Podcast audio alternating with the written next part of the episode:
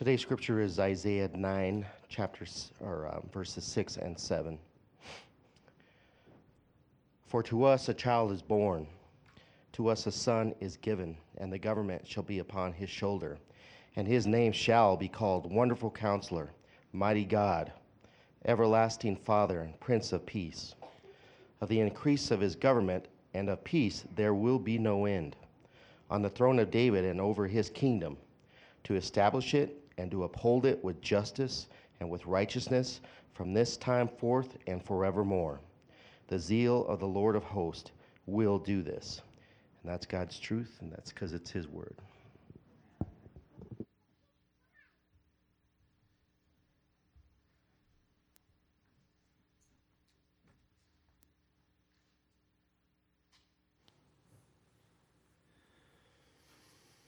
Patrick's going to be lighting three candles um, for hope, uh, represent hope, peace, and joy. And as he does that, um, let's pray and uh, praise God. Um, continue to praise him. God, we uh, just thank you that we can come and praise you for um, who you are, the, the one who um, sent your son. You loved us, you loved this world so much that you sent your son to bring hope, to bring peace, to bring joy to bring your kingdom to bear on this earth. And God, we uh, thank you for um, being, Jesus, being willing to humble yourself, to become a servant, to take on flesh, to be the light of the world, the light shining in the darkness. And um, Lord, we just celebrate you. We worship you in this special time where we remember your coming. And uh, we remember your coming 2,000 years ago, and we remember uh, that you will come and um, we look forward to that day. So help us to just um, sit and um, submit to your word now, whatever you have for us. Me first on that list, Lord, just uh, continue to work in my heart, my mind um, through your word. And I pray that for all of us, Lord, that you would just um, bring what you want to bring to us, Lord, because we need you. Would you just shed light in the midst of whatever darkness we got going on, Lord, if there is any, or whatever brokenness, if there is any. Lord, but we know there is. So we thank you for being willing um, to step into it. So, God, uh, have your way. Help me come under your word just now. And we pray this in your matchless name, Jesus. And everyone said, Amen. So, we are um, continuing our series on Advent, Unto Us, um, just as Patrick read for us. Um, and we've been reading that passage for the last three weeks, and we're going to be doing it again next week. And uh, Dan opened up the word uh, last two weeks and, um, and uh, gave us some context, um, showed us what it, it, what it means that Jesus is uh, the wonderful counselor, mighty God. And today we're going to be looking at everlasting Father. Before we do that, um, I want to ask a couple questions. So, um, can you guys remember the worst gift that you've ever given anybody on Christmas? The worst gift you've given to somebody. Um, I remember a couple that I, I had, they were doozies. Um, one was a banana hanger. Um, so I was married a very short time, maybe a couple years. We were living in Loveland at the time, and I'm a procrastinator by nature um, to a fault. And it was like December 23rd, and I had hadn't yet shopped for my wife, and so um, for Lori. And so I'm like, okay, but what am I to do? I'm like thinking, okay, I'll go to Target tonight and I'll find something for her. And um, and then my brother calls and he says, hey, there's this awesome movie on that's playing at the theater. We should go to that. And so I'm thinking, movie, shop for my wife I picked the movie, of course. So I, I went to this movie, and, um, and it was like, we got out, and I was like, man, I still have to, there's like a half hour left till Target closes. And so I ran to Target, and I'm like grabbing stuff off the shelf, and I see this, uh, Lori's a very practical person. She likes practical things, so I got her a banana hanger. Uh, just so happens that um, bananas happen to be her least favorite food on the planet. And uh, I knew that at the time, but it just, for some reason, my, my procrastinating brain and the time crunch didn't register that this would be a bad gift. So I got it for her, brought it home. She unwrapped it, and she's like, that's, that's wonderful. That's great. Um, so we still have it. I got her other stuff too, um, but we still have it, and it's on the, it's on the fridge, and it kind of reminds, it looks like a little gallows, and it reminds me of, it reminds me of my stupidity. Um, uh, another gift I got, I was in youth ministry back in Florida a while ago, and we were doing like this junior high um, gift exchange, white elephant gift exchange. And again, I was procrastinating. I can't remember why. And um, it was like a half hour before the thing started, and I went to Pier 1 Imports to a junior high for, for a junior high gift because nothing says uh, Christmas to a junior high kid than Pier 1 Imports more than. So I got this, uh, I was scrambling. I found this can, a decorative can, and uh, I thought, okay, I'll, I'll go to a store and get candy to fill it. But for some reason, I didn't make it to the store. And so I just wrapped this empty can and I gave it to, I put it in the junior high mix. It was really stupid. I don't know what I was thinking. Anyway, this poor girl, she opens up this thing and she opens it up expecting, like, you know, treats, and there was nothing. And, um, at that moment, I, feel, I, felt really, really stupid. And so I redeemed myself, and when I, my number came up, I took this empty can from her so she could get a real gift. And yeah, that was my, those are my two worst gifts ever um, that I've given. How about this? Uh, what's the worst gift you've ever received? Um, how about a diet book from your spouse? Or a gym membership, maybe.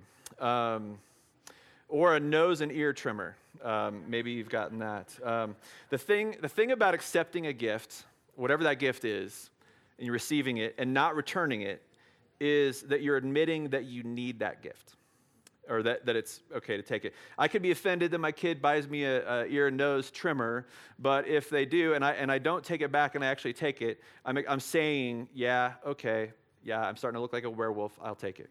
Um, so, so, so that's what it is about a gift. If you, if you take it, if you accept it, you're saying you need it, right? You're saying at some level it's yours. And by the way, we still have that banana hanger, so she must have thought it was practical at some level. Um, one of the things that's great about Christmas time is that we, um, it's, it's kind of this magic time. It, it recaptures our imaginations. It, it, recalls our memories back when we were ch- children. Maybe getting that special gift, or maybe that time it snowed on Christmas Eve and it was a white Christmas, or um, the tastes and the smells that you remember from when you were a kid, the music. Um, it's kind of this magical, enchanted time. And, Or if you have little ones in the home, you can kind of live vicariously through them. You know, you can see that wonder in their eyes, and then you can kind of remember that yourself and be part of it. However, some of us, you know, we know this at this time of year that, that um, not all of us have that story. Um, for some of us, it doesn't bring magic and it doesn't bring um, uh, enchantment, but heartache. Um, maybe, maybe because of bad memories of Christmas growing up. Maybe you didn't get those gifts, and maybe uh, you're like that kid in the song, uh, the kid that Santa Claus forgot. Or, or maybe um, this is the first Christmas that you're going to be without a loved one. Um, and that doesn't make it enchanting. That doesn't make it like happy and joyful all the time and, and magical. In, in fact, it's, it's darkened by loss and, and tragedy and memories, bad memories. So, however, even if that is you this, this morning and this year, the fact that you feel the way you do um, reminds us that it's supposed to be better.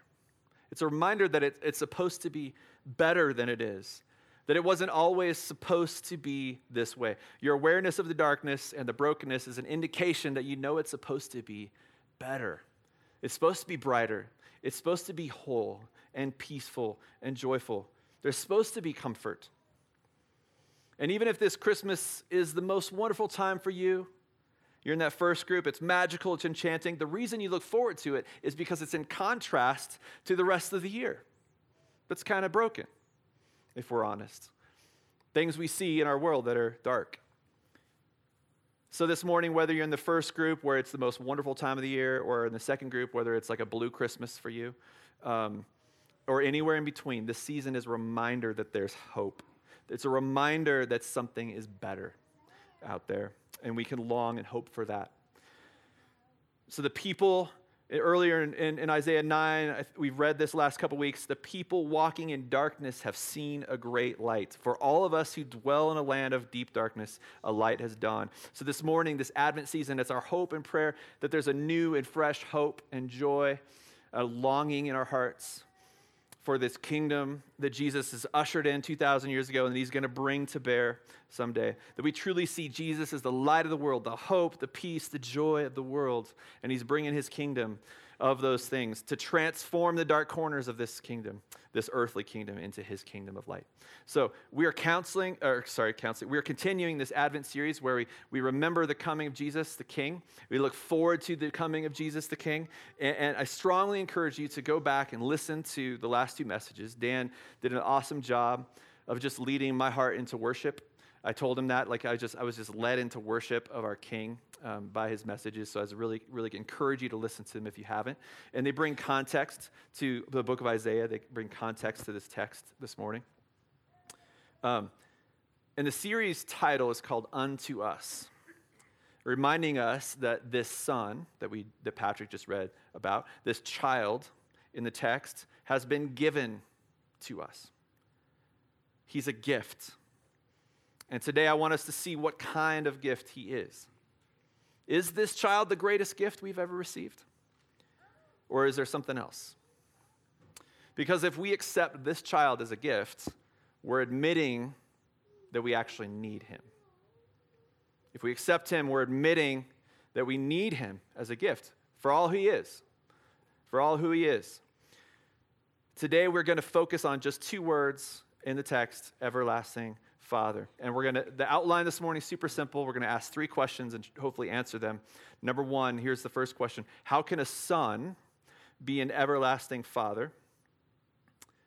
Number two, what are the implications of that for the world?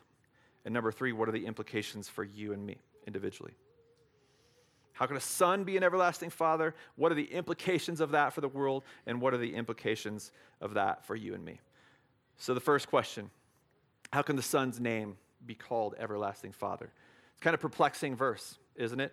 Uh, you know, we have a son, a child, who we know is pointing ahead to Jesus' birth and incarnation 700 years later. And we know Jesus is the Son of God, right? And the second person of the Trinity, God the Son. Yet this says his name will be called Everlasting Father. What's up with that? So, to answer that question, we need to answer a couple other questions to get some context. The first one is uh, this first context question is what does the Messiah, what does Messiah mean? What is the Messiah? Because all over Isaiah, if you remember from the last couple weeks, uh, the, the book of Isaiah is, is, is all about, you know, uh, Isaiah speaking to Judah, saying, Hey, there's going to be judgment. This, uh, this nation, Assyria, is coming, and they're going to attack. And even a bigger nation, bigger than them, is going to come, Babylon, and they're going to take you out. But there's hope. There's a Messiah coming. There's this great picture of a Messiah all throughout all 66 chapters of Isaiah in different metaphorical ways. And, and so, this, this theme of Messiah, he's coming. And what does that mean? Isaiah, Isaiah 61 1 says this The Spirit of the Lord God is upon me because the Lord has anointed me to bring good news to the poor. And that's first person prophecy talking as, as if Jesus was talking, right? And we know later on Jesus quoted this and attributing it to him. We're going to look at that later. But the word anointed is the word Messiah. Messiah means anointed one. When they thought of the Messiah, they would have thought of a king because in the, in, in the Hebrew scriptures, there's only mainly two people, two offices, two, two positions that were anointed, and that was the priests and the kings were anointed. And so when they thought of an anointed one, they thought of a king and a priest, and that's what Jesus was. He came as a king and a priest, a priest king. David was, was anointed as king, he was a Messiah um, because he was anointed. Kings of Israel were all anointed. Um, uh, Cyrus, you can look in Isaiah 45. Cyrus, the king of Persia, it wasn't just Jewish or Hebrew kings. Cyrus, who was a king of Persia, was anointed and was a Messiah. He came and he was appointed by Yahweh God. You can read about this in Isaiah 45 um, for a specific purpose to, to release his people from Babylon uh, later on after the exile to come back in their land. Here's the point the Israelites would be expecting a king to come.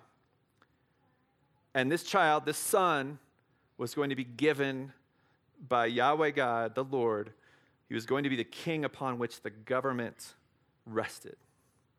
So we need that context in mind that the son would be a king. And then, second, another contextual question is what does the word name mean? Like, what does name mean in the text? And it's one of those words we throw around in the church a lot. Maybe we don't understand what it means. We, we sing songs that say, name above all names, and, and we, um, we pray in Jesus' name um, when we close prayers. What does that mean? In Hebrew, um, the word name means essence, or reputation, or glory, or fame. So when it says his name will be called, it means he will be known as, or his reputation will be this. And it's like when I think of some of you in the room, um, when I think of you, your first name, your, your proper name, your, your, your given name, I also think of who you are, your reputation. When I think of Dan Hardy, I think of some, uh, uh his name is zealous for the Lord. When I think of Nancy Hardy, I think of servant of the Lord. Her name is servant. Um, when I think of Pat Brady, he's, his name is um, uh, uh, zealous and passionate for the lost. Um, there's a couple members on our Czech team, Sarah Templeman and John Clapp. When I think of them, their name is hospitality. When I think of JJ Hummel, her name is encouragement. When I think of Carol Simmons, her name is humble and wise. And it's like that. Um, when, and we, we, we, we think of someone, we think of their reputation, their essence, who they are. And that's what this passage is, is getting at. So we have this meaning of the word name as essence, and we have the meaning of the Messiah as king. So we put those together and we can answer this question How can the Son's name be called Everlasting Father? So, putting all this together, the king's reputation and essence will be Wonderful Counselor, Mighty God, Everlasting Father, Prince of Peace. So when you think of this king, you think of him ruling as an everlasting father. He is the son, he is the king, he is Yahweh God in the flesh who functions in that rule, rule and role as a father of his kingdom. And we use this kind of language today. Think of our founding fathers of, of, of, America. George Washington is the father of our nation, or Gandhi was called the father of India, or Alexander the Great was called the father of the Greeks. Um, some of us in here have been to the Czech Republic, and maybe hopefully some of you will go um, who haven't been um, on mission uh, to our sister church. But there, there's a Charles Bridge. You may have heard of it. And the King uh, Charles Sixth or the Fourth, I can't remember. He was. Um, one of those numbers. He was considered the father of the Bohemian nation, the Bohemian nation. And so it, that's how the language we use. And, and, and, and another thing that might bring light to this is a, a Bible passage, 1 Corinthians 8 6 shed some light. I think it might be up above. Um, Yet for us, there is one God, the Father, from whom are all things, and for whom we exist, and one Lord Jesus Christ, through whom are all things, and through whom we exist. So if you pay attention to the prepositions, the God is it's for and from from God the Father, and it's through, and it's through Jesus Christ. So it shows that relationship he's not the Father. He's acting as the Father on the Father's behalf and pointing his people to his Father as he rules. Functioning like a Father in that he provides, he protects, he guides, he disciplines. So, just to sum it all up, Jesus is Yahweh God in the flesh, right? He is representing the Godhead on earth as king. But this verse isn't messing up our view of the Trinity. Jesus is God the Son, not God the Father, or God the Spirit. He is unique and distinct from the other two, just as all three of them are unique and distinct from each other, but they're all one essence. They're all in one essence God, Yahweh God. And Jesus is representing him in the flesh. Number two, second question What are the implications of that for the world? That all hopefully made sense. That's how Jesus is ruling as a father. What are the implications of that for the world? The first thing I think we should remember is that this promise in Isaiah that a child is born and a son is given is a hope for Israel first and for the world second. See, this is a hope that all the promises made to Abraham, David, and all of Israel, Dan covered like uh, the covenants that were given to Abraham and David uh, uh, uh last week and the week before. They were, they were going to be fulfilled in this Messiah king that was coming on the scene. So when the son was born, when this child entered history in, in Jesus, he wasn't starting something entirely new. No, he was born in the middle of a story, and rather, he was fulfilling something really old. He was born in Act 3 of an act, a five act play. Um, Jesus didn't start a new religion. He was the fulfillment of promises, all of these promises. Even back to uh, Genesis 3.15, the promise to Adam and Eve that there one day would be, their offspring would, would, Eve's offspring would crush the head of a serpent. And this Jesus is coming in in the middle of that story. And something God wanted to do all along to bring people to himself. And this promised child grew up, we know. And, and when Jesus began his ministry, he made it clear that he knew who he was and what he came to do. And we could read about that in Luke 4, 4 uh, 14 through 21. So I'm going to read that. I think it's up, up, up on the screen, but just follow this with me. Jesus, this child who grew up, knew about this story that he was entering, obviously, right? He knew it and he was telling people what it was very clearly. And he just got done being tempted in the wilderness by Satan, the, the one whose head he would crush and did, and, and, and start already like, and he will consummate that. And, and so Jesus um, says this when he's starting his ministry. Verse 14, it says this And Jesus returned in the power of the Spirit to Galilee, and a report about him went out through all the surrounding country, and he taught in their synagogues, being glorified by all.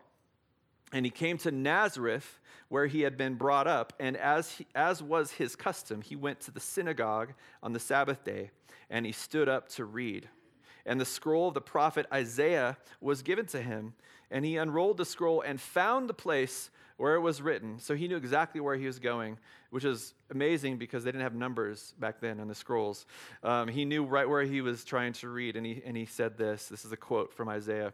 Um, the Spirit of the Lord is upon me, because he has anointed me to proclaim good news to the poor. He has sent me to proclaim liberty to the captives, captives and recovering of sight to the blind, to set at liberty those who are oppressed, to proclaim the year of the Lord's favor. And he rolled up the scroll and gave it back to the attendant and sat down, because that's what you did when you taught in a synagogue. You would sit down, stand up to read scripture, sit down to preach. And the eyes of all in the synagogue were fixed on him, and he began to say to them, Today, this scripture has been fulfilled in your hearing. Staggering thing that he said. An amazing thing he just said there. All those whose eyes were fixed on him that day, you know what they would have heard him saying? They heard this hometown boy of Nazareth say, I am the king your people have been waiting for for 700 years. That's what he said to them. That's what they would have heard. And that the kingdom of God you've been longing for for 700 years has come in me now, today, in your hearing. Staggering. Imagine waiting for something for 700 years and here it is. It's arrived. Maybe they thought it had been bigger than that. Jesus was claiming to be the Messiah King and the messenger who brought the good news of the kingdom of God that it had finally arrived on earth. That's what the first century Israelite or Jew, Israelite or Jew would have heard when they heard the word good news or gospel or euangelion in the Greek. They would have heard the announcement of a kingdom brought by a king. When a king would go out to battle and there was a victory, before, before the king would return home, he'd send out messengers back to the city um, and they would proclaim, The king has won. There's victory. He's coming home. Pre- prepare a parade for him. That was a gospel that they were proclaiming. It was good news of victory. That's what they would have heard the setting of the first marathon um, ever. Um, the 26.2 mile run uh, was in 490 BC when Greece was invaded by Persia, and uh, despite all odds, um, Greece managed to defeat Persia. And after the battle, they sent heralds to take the euangelion, the, the, good, the good news, out into every town and village in the country to tell people what had happened, to declare to them that they were free.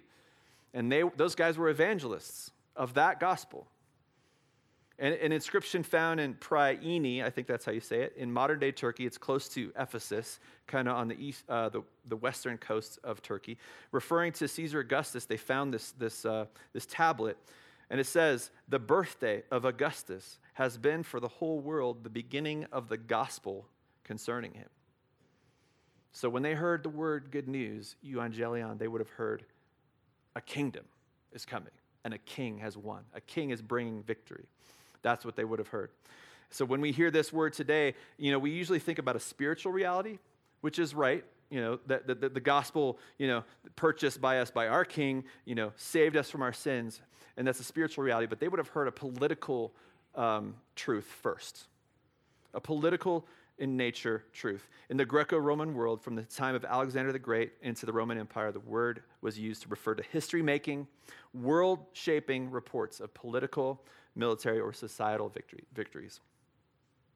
So a king would bring about political and spiritual redemption, and they wouldn't have separated the, the two. And so that's what they saw, and that's what they heard Jesus saying. Jesus came as a child, a son given to us to bring about a kingdom by his birth, life, death, resurrection, and ascension on his throne to bring about a spiritual and physical kingdom. That's the gospel. Think about the Lord's Prayer. It's a gospel prayer. Um, recently, I've been trying to be more disciplined in prayer to my Father. And in the mornings, you know, I grew up in a church that said the Lord's Prayer every single Sunday, and it meant nothing to me. But now, if you, Jesus taught us to pray this way, and it's a gospel prayer. Think about it. Our Father in heaven, great are you above all things. Your great is your name.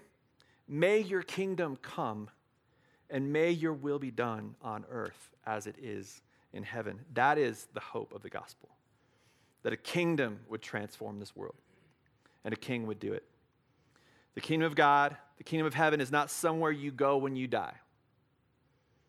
It's something that is here now, and it's something that is coming, and it's something that Jesus has brought, and it's something he's bringing. He's bringing to us. Isaiah 52. I think it's also going to be up on the screen. Listen to this familiar passage. It's, it's another gospel message passage.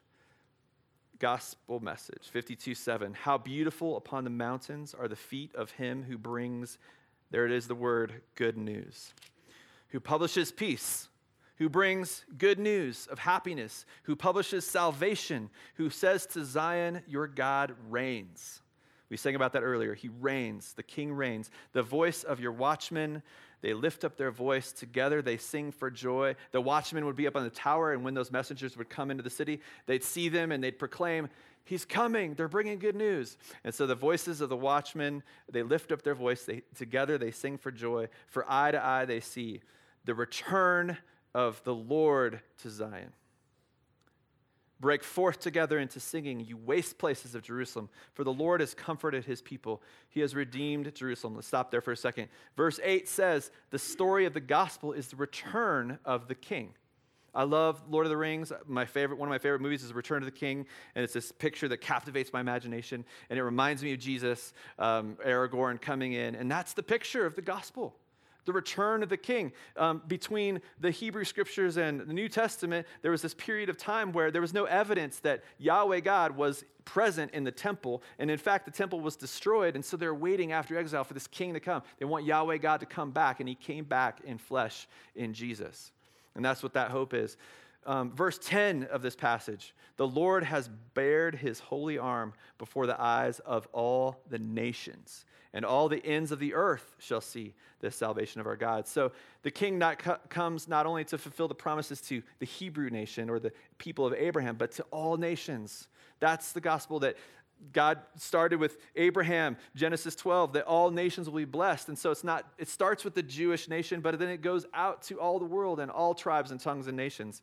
And that's this gospel message all the ends of the earth, in this last line I love, all the ends of the earth shall see the salvation of our God. And you know what the word salvation is in Hebrew? Yeshua. The Hebrew word for Jesus. Yeshua. Yahweh saves. So you can't say Jesus isn't in the Old Testament. Um, and all the ends of the earth shall see the Yeshua of our God. All the ends of the earth shall see the Jesus of our God. That's what his word meant. That's what his name meant. And it was his essence, too. Jesus began his ministry on earth in the middle of the story in Act 3. And then sent his followers out to the ends of the earth to spread the good news with, with all his authority to the ends of the earth. And we see that happen at Pentecost when he sent out his disciples. And, and that's, that's act four of the play. And we're currently in that act right now. And you and I are his disciples, if you believe in him, to go out and spread that gospel news that the kingdom is coming and has come. And right now, he rules on his throne as an everlasting father over his kingdom at his father's side, protecting, providing, disciplining, guiding us like a father would over his government, his kingdom. And then going back to Isaiah 9, what Patrick just read, what kind of government is it? It's a government that increases, it's a government that spreads, and it has no end. And implied in that is that it's a government not just for one people group, but it's for the whole world. That's the gospel. It's for the nations. That God, in his infinite wisdom through Jesus, the Messiah King, is now, is now not just the everlasting Father for the Jews, but he is for the whole world, for those who believe in him, for every nation, tribe, and tongue. That he wants to be an everlasting Father for all peoples. That's amazing news that you and I are included in that. That's the news that Paul, when he says it's the mystery of the gospel, that's what he's saying, that Gentiles would be included in the promises of God. That's the mystery of the gospel that he proclaims and that he praises God for. Oh, the, oh, the riches and the knowledge of God. How amazing it is. Oh, the depth of wisdom. That's the impact that this news had on the world. Now, what are the implications for you and you and me? Last question for this morning. Number three, what are the implications of that for you and me individually? So, when you guys think of what a father, like an ideal father, um, what an ideal father does, what, what uh, roles or what things come to mind? What does a father do? A good father. You can speak if you want to. Courage? Oh, encourage. Thank you. What was that? Protect, provide. I'm sorry? Wise counsel. Guiding, protecting. That's what our everlasting Father does, right? Um, I asked Esther that. Sometimes I ask my family like questions. What do you think of when you think of Father? And, and without hesitation, she said, barbecue, kill spiders, tell bad jokes. Um, maybe in heaven, I I bet you God, if He barbecued for us, it'd be amazing. Um, he will kill all the bad things, though, before we get there. My default position in life um, is and has been, um, since I was a kid, independence in my flesh, independence. I don't need a father now. I didn't need parents when I grew up. I could figure things out on my own. I wanted to run away when I was a kid, like a lot of times, and I did a few times, uh, I, but I came back. Um, and uh, because I realized it was scary out there. Um, and and, and I, I was just independent. I, and I even call myself fiercely independent um, in my flesh. I just, I just am an independent person. Then it doesn't not go well in a marriage. I don't know if you guys knew that. It doesn't go well in ministry. It doesn't go well in relationships, in life, when you're fiercely independent. And, and I can't be fiercely independent and be a child of God. I can't be fiercely independent and swear allegiance to this king we've been talking about who wants to rule my life as a father, protecting me, providing for me, disciplining me. How many of you live your lives as if you'd need a father?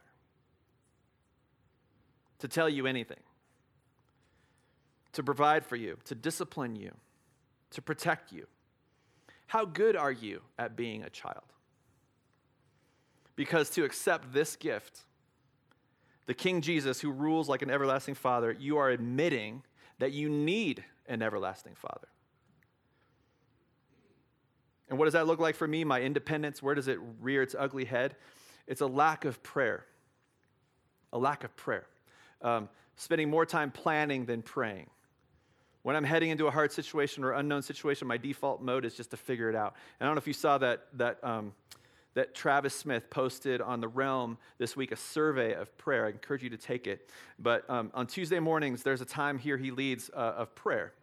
And um, what are the, and, and in the survey are like what are the things or how often you pray and what are the things that might hinder you from prayer and for me it's my independence because prayer means i got to depend upon my father like i need him and so because i'm so independent i don't pray i don't pray like i should because i don't really need him i think i think i can just plan my way through life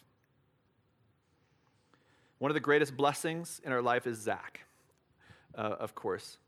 He's up there somewhere. Hey, Zach. Um, he's my son. I love him, of course. Josiah and Esther are okay, but we're talking about Zach right now. This child, this son, was given unto us. He's a blessing specifically because of how God knit him together, just like he is, with all his special quirks, all his special needs. He's happy, he's content. Um, his, he brightens people's day. When he walks in the room, smiles happen. He's just a, he's just, and, he, and he'll be 21 in a few weeks. And he's still dependent. Um, he'll probably never be in that place of independence. But Christmas still has magic to it.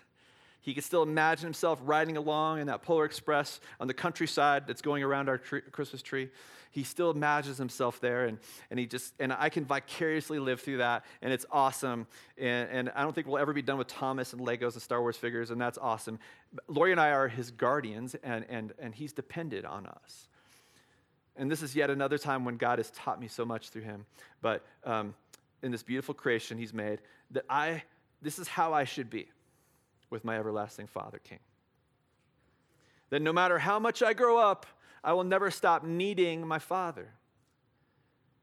And should never stop being captivated, captivated by the wonder of this world He's created in the kingdom He's brought and is bringing. Maybe I'm more dependent on Zach than he is on me, I think, a lot of times. Have you grown up? Have you grown up?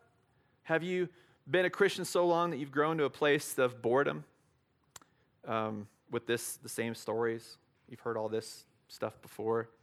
The story of a king born in a manger, not a palace. A 12 year old boy that could captivate a circle of learned teachers. A man convincing a storm to calm down with his voice. A teacher who could tie up into knots the greatest minds of his day with just a few words. A king who ate with peasants a king who was so brave and courageous that he stood toe to toe with a dragon so that he could defend and save his helpless bride. A king stripped bare, exalted on a twisted, dark, wooden throne with a crown not of gold but of thorns. A king who willingly stared death in the face and was victorious over our greatest enemy a king who is enthroned even now, ruling and waiting for more sons and daughters to come in. More and more till the time is right to bring the fullness of the kingdom to bear on this earth. Here we are as his children, waiting in expectant hope of that kingdom and bringing as many people as we can with us into his coming kingdom. That sounds pretty boring. I like the world's version better, right? The world's version's better. You're born, you get the best education you can, you get the best career you can, you get the best wife and kids you can, you retire early at 55, and you fish, you golf, you ski, or travel till you die. Is that better? Or maybe the traditional Christian religious version where it's all the same, all the above, except for you go to church on Sundays. And maybe even believe in Jesus, that he died for your sin, that you can just kind of hopefully wait out, wait out this life comfortably until he comes to take you away, away in a manger to live with him forever in this disembodied, ethereal, harp playing place. How about you? What story is captivating you this Christmas? What kingdom version are you living in? Is it one with an everlasting Father on his throne? Because to accept that version, you're admitting that you need an everlasting Father. You need Him. What's the best and quickest way to spoil a child?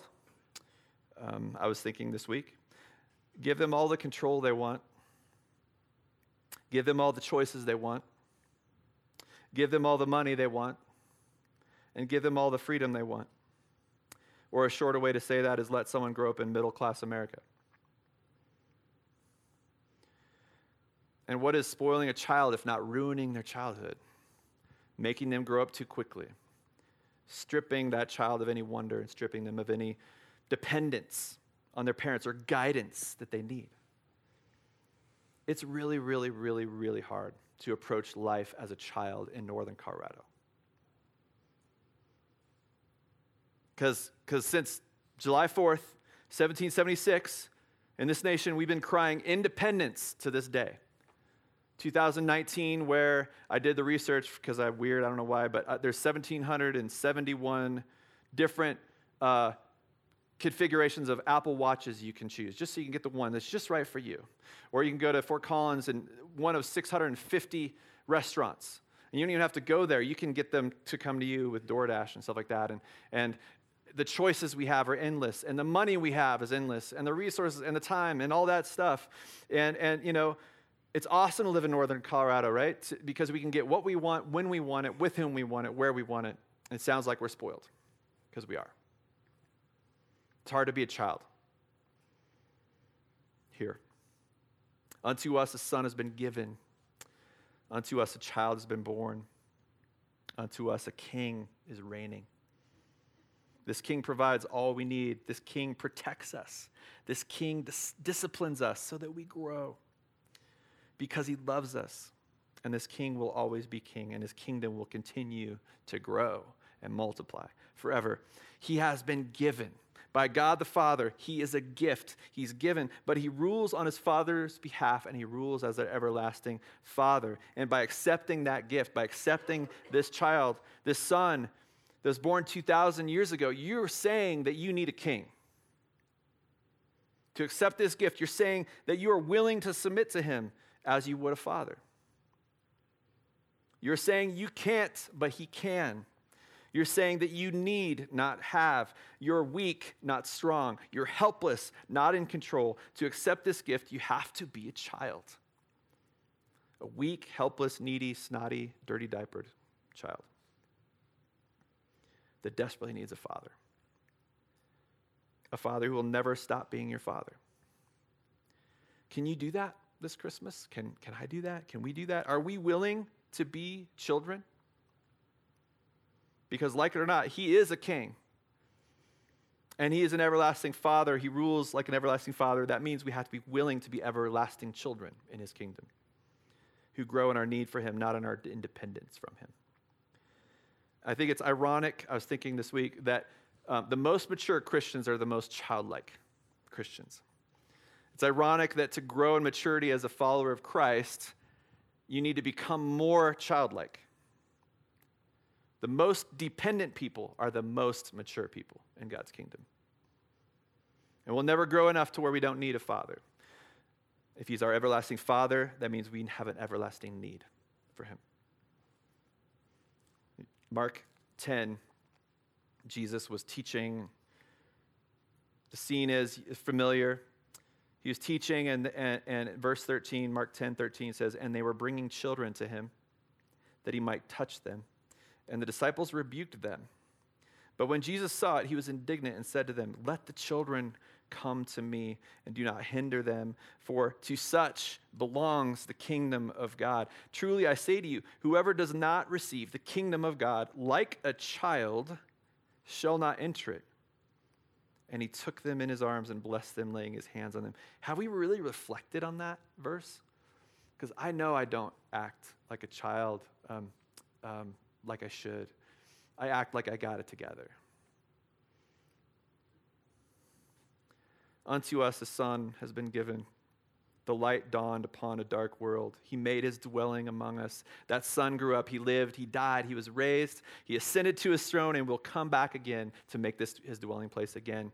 King Jesus is on his throne today, right now, ruling like a father. His kingdom has no end. He will, it will always expand. He didn't come to save you out of this world, he came to save this world and bring uh, heaven to us. And I think I finish every message I do with this passage because it just so captivates me. I'm not, I'm not going to apologize for doing it. Let's do it again. Uh, Revelation 21, 1 through 3. Then I saw a new heaven and a new earth, for the first heaven and the first earth passed away, and the sea was no more. That means there was no more separation between us and God. And I saw the holy city, New Jerusalem, coming down out of heaven from God, prepared as a bride adorned for her husband. And I heard a loud voice from the throne saying, Behold, the dwelling place of God is with man. He will dwell with them, and they will be his people, and God himself will be with them as their God. He will wipe away every tear from their eyes, and death shall be no more. Neither shall there be mourning, nor crying, nor pain anymore, for the former things have passed away. Sounds like what a good father would do for his children, doesn't it? And then verse 7 The one who conquers will have this heritage, and I will be his God, and he will be my son, my daughter, my child. Is this Christmas story the one that's captivating your imagination? The question is do we want to be part of this? Do you want to be part of it? If so, then we must we must come to him as needy, weak, desperate children and believe and swear allegiance to him as king, the king who rules like an everlasting father. Amen. Let me let me pray. Dear Father, we we thank you that we can call you Father. God, thank you for sending your son, Jesus, to rule on your behalf as a father, as one who protected us and guides us and provides for us. Even now, right now, we're provided and protected. By your Spirit, we know that you fill us, you strengthen us, you guide us. You've given us these people around us to help with that, Lord. Thank you for all your provision, Lord. We need all of it. None of us can survive in your kingdom without you and your people.